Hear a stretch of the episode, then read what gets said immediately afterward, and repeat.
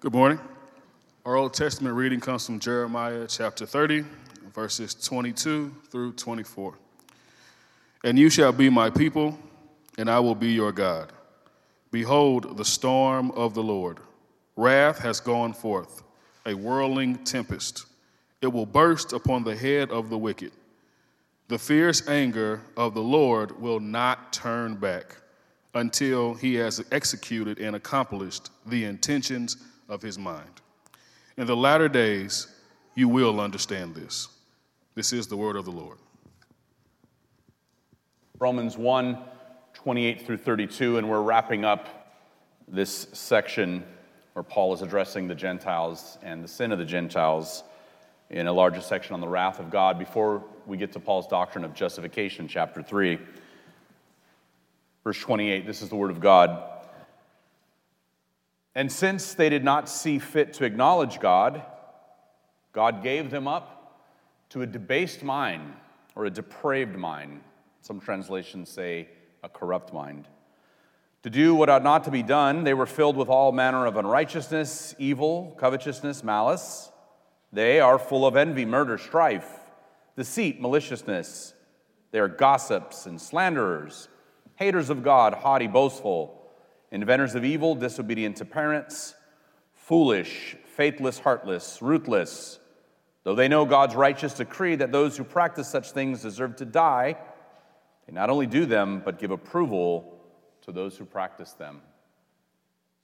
Father, now we do pray for the illumination of the Holy Spirit, acknowledging, O oh God, that we can do nothing without you. We pray, O oh God, that this morning you would set our hearts aflame with your spirit and zeal for the truth and for what is right. Lord, the truth of your word. Sanctify us in that truth now, we pray, that we might leave this place differently than the way we came in. In Christ's name, amen. When Maribel and I first got married, we attended a little storefront church in Palmdale, California. And we were in church every Sunday. And about twice a month, a man would visit and he would sit in the back, and this was the kind of church where they have a testimony service. The testimony service, no, there's no pre planned situation, it's just whoever pops up. And this gentleman would stand up and he would start out with a song, and then he would talk about how God saved him from the streets. And you could feel his heart when he testified. Some people got up because they wanted to be seen, but, but this guy really had a testimony. And when he would sing, he would have tears in his eyes. His name was Brother Jerome. We got to know Jerome, and I was struck by how raw and powerful his conversion was and how his love for Jesus was so, was so powerful. Jerome became a Christian one day while working on a car. Someone, actually, another person who we met later, you remember Dennis Medina, wrapped up Bible tracts with a rubber band and would drive down the street and throw them out of the window at people and say, Jesus loves you. Well, one day Jerome was working on a car and he heard someone yell and the track hit him in the head and he stood up and the, the, the, the hood hit the back of his head and, and he, was, he didn't know what was thrown at him and he got under the car. He didn't know it was a bomb, I mean, it was a rock, he didn't know what it was, and it was this Bible track and, you know, with his head hurting, he opened up this Bible track and read, you know, the gospel. And he said he had no church background, and right there and then, uh, he said he believed. Um, Jerome was someone who had been on the streets before he became a Christian. And Jerome had shared in our discussions that he had, while he was on the street, contracted AIDS. And he was a good brother. And I would work the night shifts and I would get off of work and I would swing by Jerome's house to pick him up to go out for breakfast in the morning. Um, and he was probably 15 years older than I was. Um, but I just, I loved his zeal for the Lord. We'd go out to breakfast, and Jerome, at breakfast in the morning, we'd be at a Denny's or um, some, you know, some diner, and Jerome would sit down, we would sit down to pray, and at the top of his lungs, he would say, Father! And he would slam his hands down on the table, and the silverware would jump up and down. And uh, it was embarrassing, but it was not embarrassing for Jerome. Because Jerome would say, I was a fool for the devil once, and now I'm a fool for Jesus. May not be the most apologetically wise way to share your faith, but he just didn't care. Because as he compared his life in Christ to his life out in the world, he wanted it to be as extreme. One day I asked Jerome how he contracted AIDS. And after pausing for a moment, he said, Jordan, I was as far down as you can get. Let's just say, when I was out in the world, it was anything goes. I didn't have to ask him what he meant by that. I knew what Jerome meant by that. Why is it, we might ask, some people have to go so far down before coming back up? Kent Hughes, in his Romans commentary, says, We're made a little lower than the angels and a little bit above the beasts. Angels are spirits without bodies, and animals have bodies without spirits. And man is in between because he's both body and spirit. And at times, man moves upward toward the spiritual or downward toward the animal. And we become like that upon which we focus. And it seems like our society seems to keep moving downward. Seems like our culture is in this perpetual downward slide. And no one seems to be able to say, okay, this far and no further. The sort of slide into depravity, no one seems to be able to stop it, right? It just it seems to just keep getting worse and worse. And once people are given over, they seem unable to draw the line. When you're in that life and your mind is given over, it's just, you're unable to draw the line. So, what's the answer? Why does God give a civilization over to evil and wickedness? Well, Kent Hughes goes on to say that God does it because when darkness prevails and despair and violence are widespread, men and women are most ready to come to the light. I want us to see this passage this morning from Romans as not saints becoming sinners, but essentially people starting out at a low place and going upward, because Paul's movement in the book of Romans is upward toward the gospel. So it's not the gospel and then people fell away going downward. It's this condition of human beings where we're all under sin the Gentiles, the Jews, and anyone in between. And he sets the sort of pretext for his declaration and proclamation of the gospel, the good news. And so, what Paul is trying to say is not that humanity's situation is bleak and hopeless, far from it, but before we get to that hope, he's sort of being really honest about just how wicked we as human beings are. God gives mankind up so that in their despair they give themselves to his grace. Isaiah 9 and 2 says, The people who walked in darkness have seen a great light. You see, the movement is from on the bottom going upward. The people who have walked in darkness have seen a great light. Those who dwelt in a land of deep darkness, on them a light has dawned. And this is the trajectory of these verses in Romans. Not people starting from good, going to bad, but people being lost and ultimately becoming saved as the gospel enters in. If the path to God were a narrative arc in a movie, you know how a narrative arc in a movie works? There is the sort of main character who has a good story, something tragic happens, the, the arc, I don't know, from your visual, uh, you know, something, his life is coming along like this, something tragic happens, and then he goes down, and then the, and then towards the end, he goes back up, something happens. Well, that's sort of the arc of redemption in the Bible. We call it creation, fall, redemption, consummation. The creation, the fall, the redemption, the consummation. And Paul deal, deals right here with the first two the creation and the fall. And so the first thing we see are darkened minds. Humans created last week, like we talked about, with a general knowledge of God, general revelation, but they suppress it. We talked about that. And when they do, God gives them over. And this is what God does when people refuse to retain the knowledge of God in their minds. God says, when, the, when God's wrath comes on them, He says, Fine, do it your way. So that's the wrath of God. We talked about that. The wrath of God is also at the end of the age in judgment when God will judge all human beings. But we see the wrath of God right now when God hands people over to their sins, saying, There you go. Do what you want to do.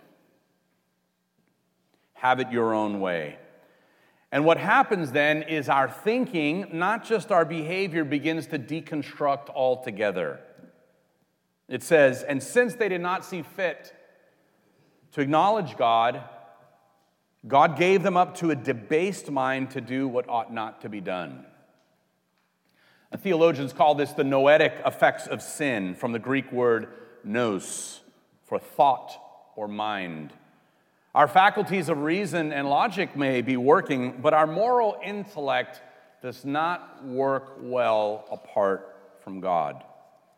Our moral intellect does not work well apart from God. It's why smart people do immoral things. We hear about it, we see it all the time. Remember the story of an astronaut, female astronaut, who drove all the way across the country to eliminate a romantic rival. You may remember the story. She was a NASA astronaut and engineer, probably brilliant, caught up in some kind of love triangle. And they said when they, they found her, you know, she had a gun and rope and shovel in the trunk, and she had, funny detail, sounds crazy, had wore diapers so she could drive cross country without stopping for bathroom break, breaks. And that sounds nuts for someone so smart and intelligent and accomplished and successful to do, but that's what happens. And that's what I think Paul is focusing on here is that God gives people over to a debased mind where part of their mind, their logic, their intellect, their reasoning is working fine, but the moral aspect of our minds because of the fall do not function the way it's supposed to function apart from our creator. The 1968 Philip K. Dick novel, Do Androids Dream of Electric Sheep, which later became the inspiration for the Blade Runner movie, is a novel in which a bounty hunter who is tasked with eliminating six escaped Nexus 6 model androids. The androids have become self aware and have killed their maker and are now on the run. They were made for a good purpose, but have perverted their design in isolation from their designer. Western society has killed God. We may be incredible in our technological and medical advancements, but morally we're falling apart at the seams. We don't function properly apart from God. Our minds have become darkened. And when the mind becomes darkened, so does the behavior. Second thing we look at so, not just a darkened mind, but darkened behavior. And Paul gives a list of about 20 sins when both our behavior and our mind become darkened. The mind, it is filled with all unrighteousness, evil, covetousness, malice. It's full of envy strife, deceit, maliciousness, and we become gossips and slanderers, haters of God, insolent, haughty, boastful, inventors of evil, disobedient to parents, foolish, faithless, heartless, ruthless. Now, for Paul, this is a picture of the Gentile nations. Everyone is guilty, but for them, for Paul, the Greco Roman culture of his day excelled in certain sins, in sexually unconstrained, treacherous violence, and irreverence. They were especially good at these things. And if you notice, most of these sins on the screen are harm done by people to other people. They're not just sort of grievances against God in the heart by not honoring God in the heart, they're sins that we commit against one another. Harm done by people against other people. Again, Paul is thinking of the debauchery of Rome's temples and the violence of the Colosseum. If you know anything about Roman history, you've watched a couple documentaries, you've read a few books, you watched a few programs, you know how Rome was. For all of Rome's might and law and order, she was pitiless and ruthless. And the violence in Rome, in the Roman Empire, that Paul sees is what motivates his words here. Not just the violence, but the sexual depravity. But what's so chilling is the last verse.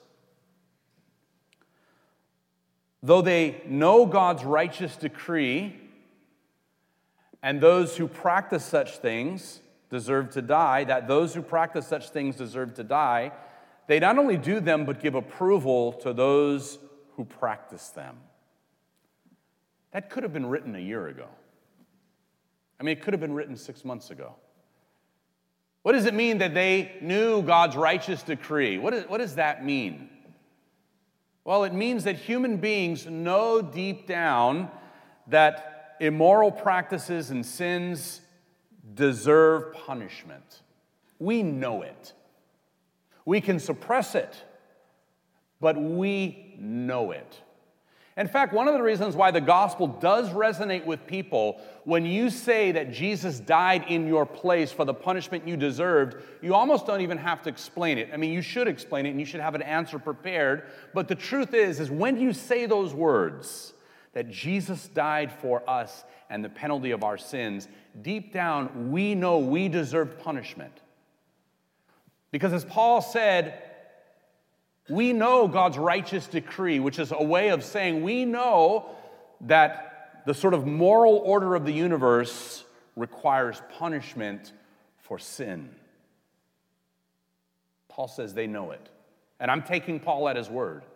I think he's right. I think all human beings, on some level, though they can suppress it, they can try to sear their conscience, they know that violating God's laws deserve punishment. And this is what he says But they not only do them, but they give approval to others who practice them. Why might that be? Why might we commit sins and not just commit sins, but also give approval and celebrate other people who are doing them? Well, the logical seeming first answer that pops up is we don't want to be alone in our rebellion. Somehow we feel better when other people are joining us in our sins. If we're the only one doing something, you know, there's, there's, maybe the conviction is greater, but there is something particularly reprehensible about celebrating the sins that we're doing. And in some sense, Paul is suggesting that commending evil is worse than or just as bad as committing the evil. Because you know, sometimes can do, people you can commit a sin and you feel bad about it and it's regrettable. But to extinguish that regret and remorse and then pretend that it's a good thing, in Paul's mind, is particularly wicked. Right? You feel this sense of conviction in your heart, you don't know what to do with it. So instead of repenting, acknowledging what you've done is wrong, you completely suppress that, and then you say, not only is it not wrong, it's good. It's a good thing what I did. And everyone who commits this sin, and I'm, i have no particular sin in mind here. I'm, I'm just I'm speaking generally, okay? So don't think I'm sort of euphemistically aiming at one sin or another. I'm not. But there's something about that that Paul finds particularly wicked. Not just to commit a sin, but to celebrate it and to celebrate others who are committing those sins. He's saying that those who do that are sort of in another category for legitimating evil and teaching others to join in. John Murray said, We're not only bent on damning ourselves, but we congratulate others in the doing of those things we know yield in damnation.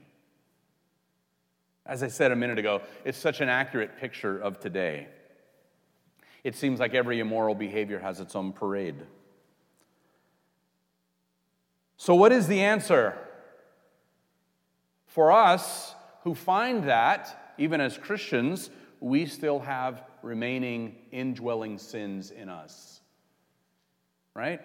We're not celebrating, but we still recognize that there are certain things that we still struggle with. Well, later in the book of Romans, Paul is going to tell the Christians in Rome on the category of the debased mind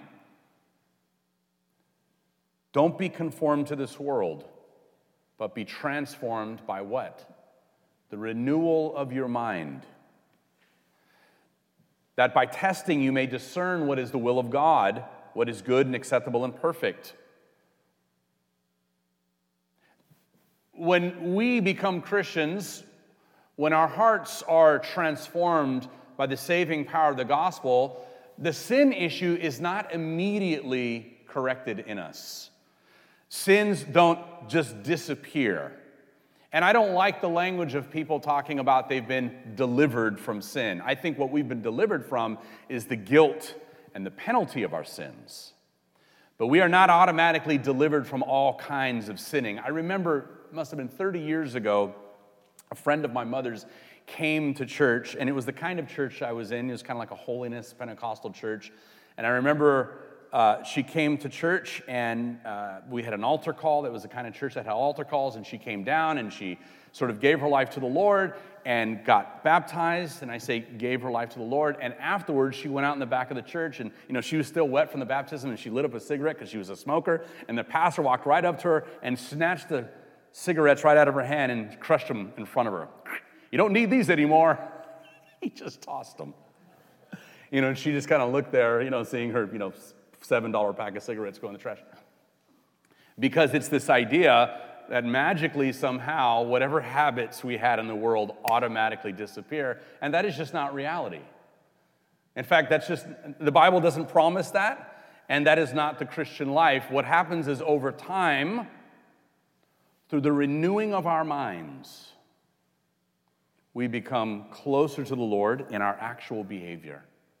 And remaining indwelling sins are mortified as we draw closer to the Lord and our minds are renewed. Paul says this also in Ephesians 2 Be renewed in the spirit of your minds and put on the new self, created after the likeness of God in true righteousness and holiness. Be renewed in the spirit of your minds. Now, Uh, the Greek construction there, it's passive, so it's the idea that the Spirit is renewing us, right? We're receiving the renewal through the sanctifying power of the Spirit, but there is an imperative there that we are putting on the new self, created after the likeness of God in true righteousness and holiness.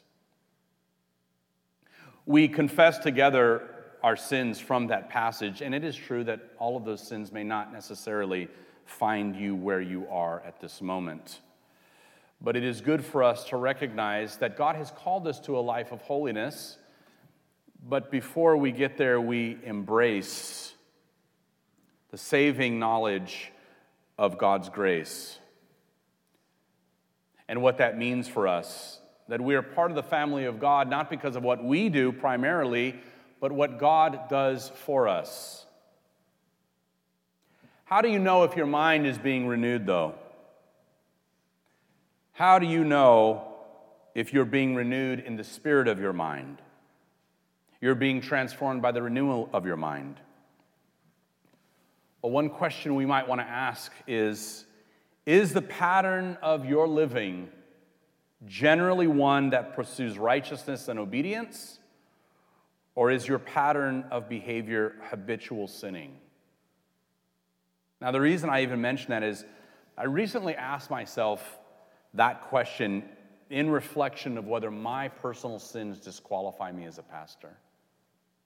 I thought if all of my sins were laid out on the table and the elders or a church board said, How do you answer for this? As I thought about that, it shot back in my spirit. I feel like the, the Holy Spirit just shot back this answer in me. Jordan, are you pursuing righteousness and obedience? Not are you always righteous and obedient, but are you pursuing it? Is it your heart's pursuit to be transformed in the renewing of your mind and become more and more like the image of your Creator? even though you fail, even though you fall, even though you sin? And the answer resoundingly is yes. Yeah. I am pursuing a life of righteousness and obedience. I'm not always righteous and obedience and obedient. There are days I fail, and there are things that I do sometimes that cause me shame, where I spend time in prayer feeling unworthy of God's love. But I believe that's the answer for every forgiven sinner. Every truly forgiven sinner, the answer is yes, I fall, I fail, I'm not always righteous and obedient, but the pattern of my life is generally one of pursuing God's righteousness and holiness. Is it your heart's pursuit to be righteous and holy in God's sight? I believe that's the answer that every forgiven sinner has to that question. Let us pursue Christ and be faithful to the one who was victorious over sin. In this life, we will never be completely victorious over sinning. But what we can be is completely faithful to the one who was. We can pursue faithfulness to the one who was completely victorious over sinning, and that is Jesus. Let's pray.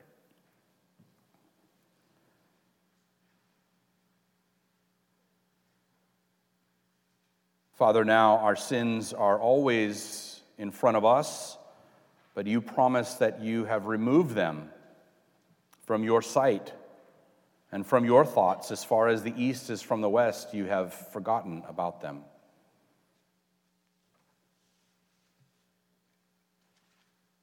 We recognize that we fall short. We also recognize, even as we come into this place, that there is a certain tension that we have that we have not lived up to your holy, righteous standards but help us be confident in the grace and love of your Son Jesus, who was completely victorious over sin, and who, by our union with him and faith in him, we are counted as righteous.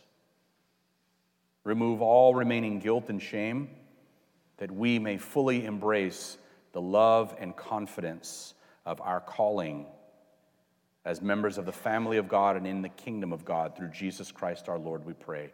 Amen.